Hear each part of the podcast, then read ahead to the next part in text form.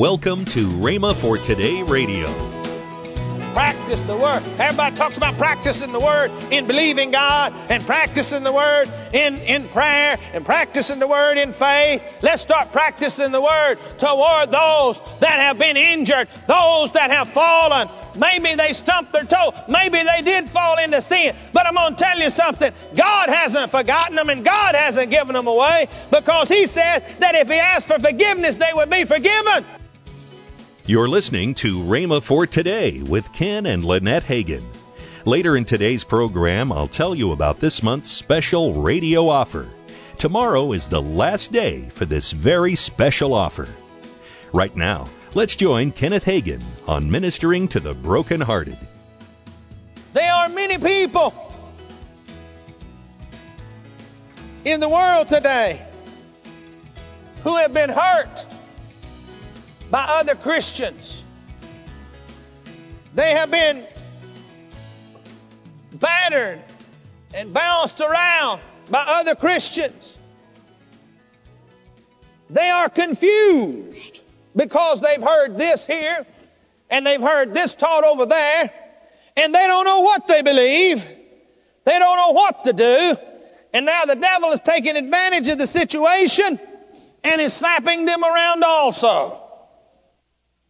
To these people, the faith giants say, well, What's the matter with you?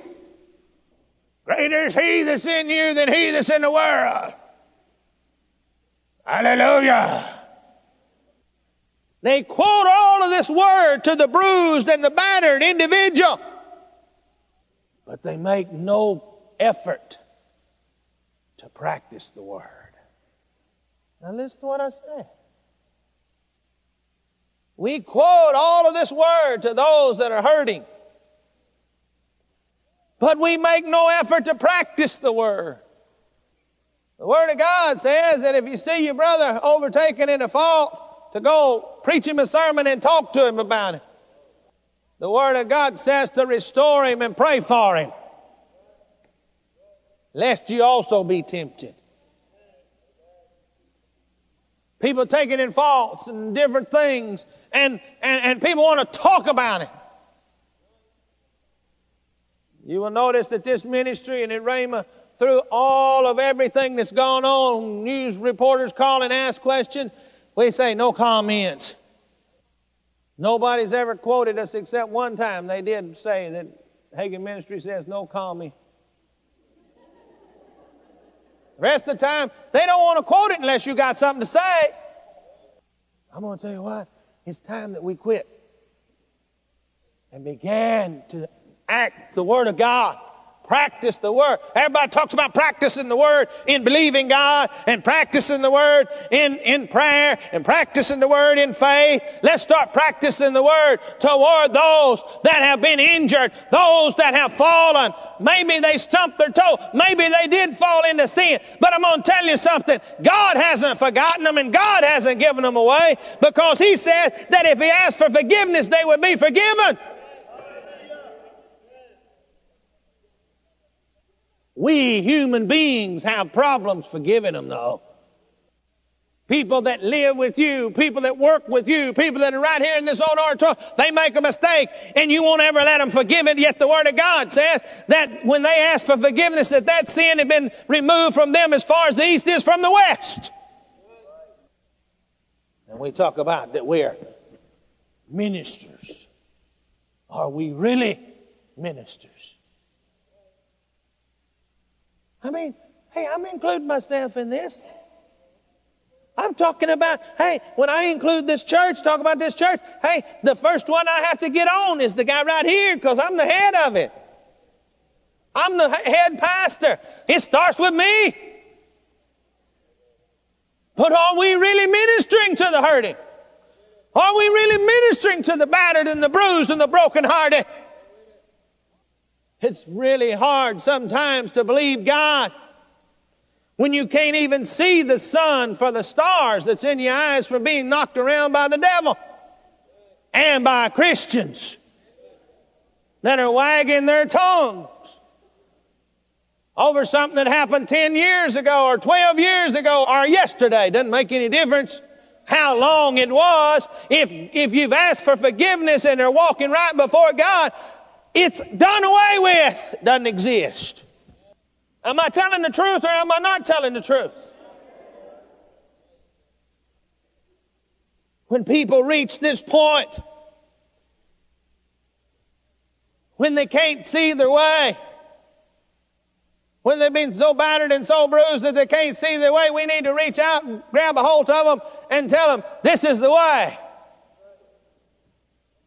You ever watched the boxing match? And a guy, he, he, he, he's getting pummeled. I mean, he's getting hit from all sides. And the bell rings.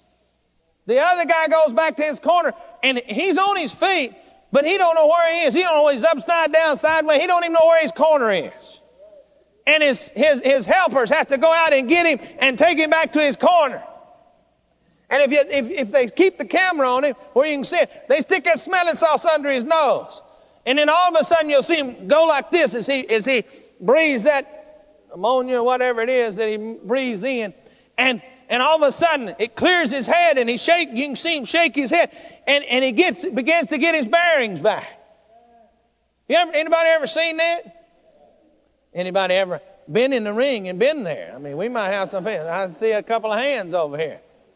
I know one time when I was junior in high school, in a PE class, they put these big old, we had these great big old 14 ounce boxing gloves, and everybody had to box.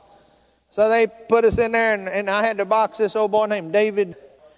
And uh, so I'd learned, my cousin had boxed a little bit in the Golden Gloves, and I'd learned a little bit of boxing from him. And you know, and so I'm I'm bouncing around, you know, shooting out lefts and just, you know, bouncing around.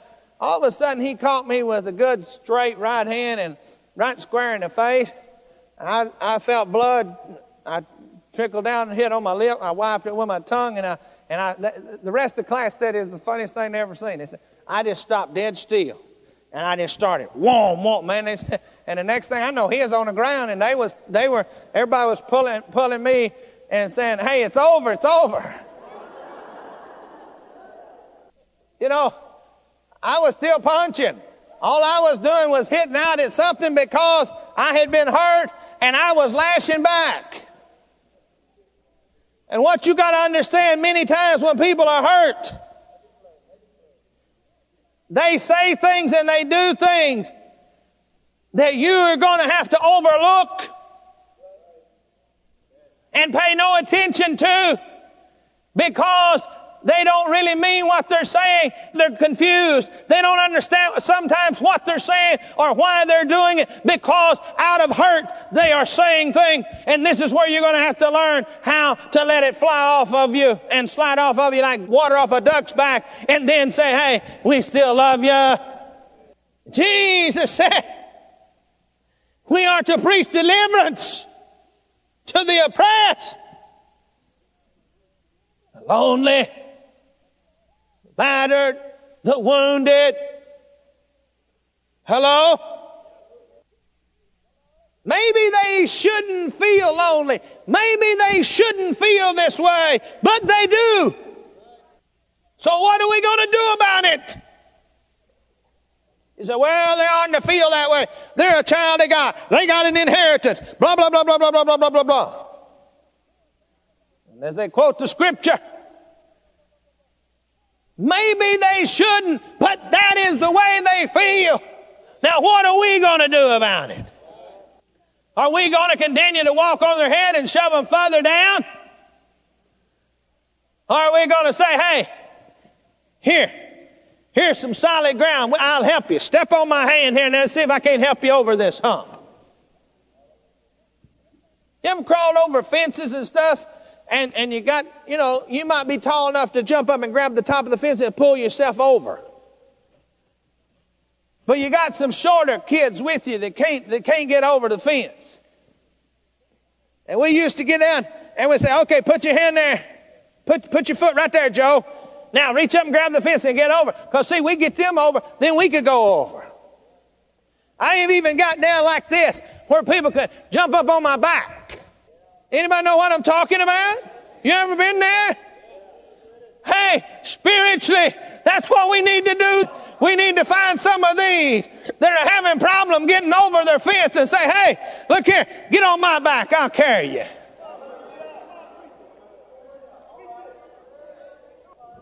Do you feel this the way I feel it? Hello? So many people talking about the rewards they get down here.